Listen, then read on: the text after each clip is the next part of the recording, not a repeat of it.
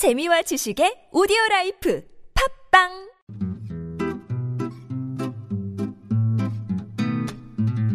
TBS 아나운서 팀과 한국어 천재가 함께하는 쉬운 말 바꾸기 운동.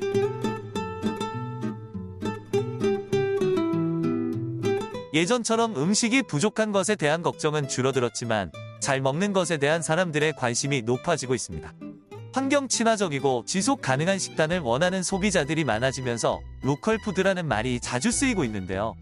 local food는 영어 local과 food가 합쳐진 말입니다. 유통 과정이 긴 수입산 식재료가 아니라 국내에서 생산되는 식재료 또는 가까운 곳에서 생산되거나 농장에서 직영으로 운영하는 곳에서 구할 수 있는 먹을거리를 가리키는데요. 농림축산식품부에서는 2025년까지 공공기관과 군대 급식 등의 local food를 공급할 예정이라고 발표하기도 했습니다. 기왕이면 공공기관부터 뜻을 이해하기 쉽게 지역 먹을거리, 향토 먹을거리를 공급할 예정이다로 바꿨으면 좋겠네요.